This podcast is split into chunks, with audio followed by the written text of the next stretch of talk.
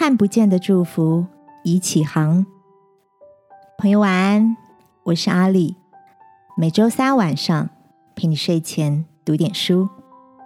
前几天好友 Helen 约我一起共进午餐，随口聊起了她在睡前为两个宝贝念过一个很适合亲子共读的故事，书名叫《不说话的石头告诉我们的事》。书中描述一只在森林中散步的熊被一颗石头绊倒，伤了熊掌。他生气地捡起石头，用力一扔，击中了远方的一棵树。树上的鸟巢因树枝摇晃而掉落，打在正将枪口瞄准熊的猎人头上。猎人的枪口因此偏移，没射中那只熊。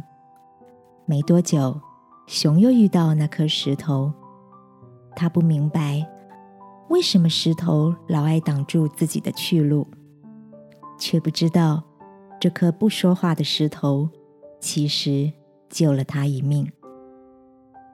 听着好友口中叙述的这个故事，我想起苹果电脑创办人贾伯斯的一段名言：我们无法在经历的当下参透每件事的意义，唯有在日后回顾时，才能将一个个点连成线。所以你一定要相信，你经历过的一切终将在未来以某种方式串联起来。亲爱的，你是不是也曾经有过这样的经历？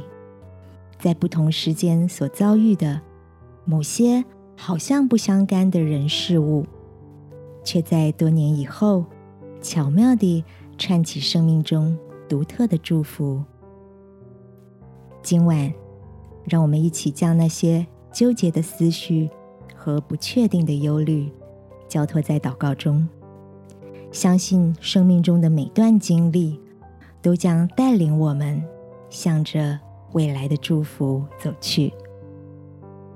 亲爱的天父，天怎样高过地，照样你的道路高过我们的道路，你的意念也高过我们的意念。我相信在你手中，看不见的祝福已起航。祷告，奉耶稣基督的名，阿们。晚安，好好睡。祝福你，时时放宽心，微笑向前行。耶稣爱你，我也爱你。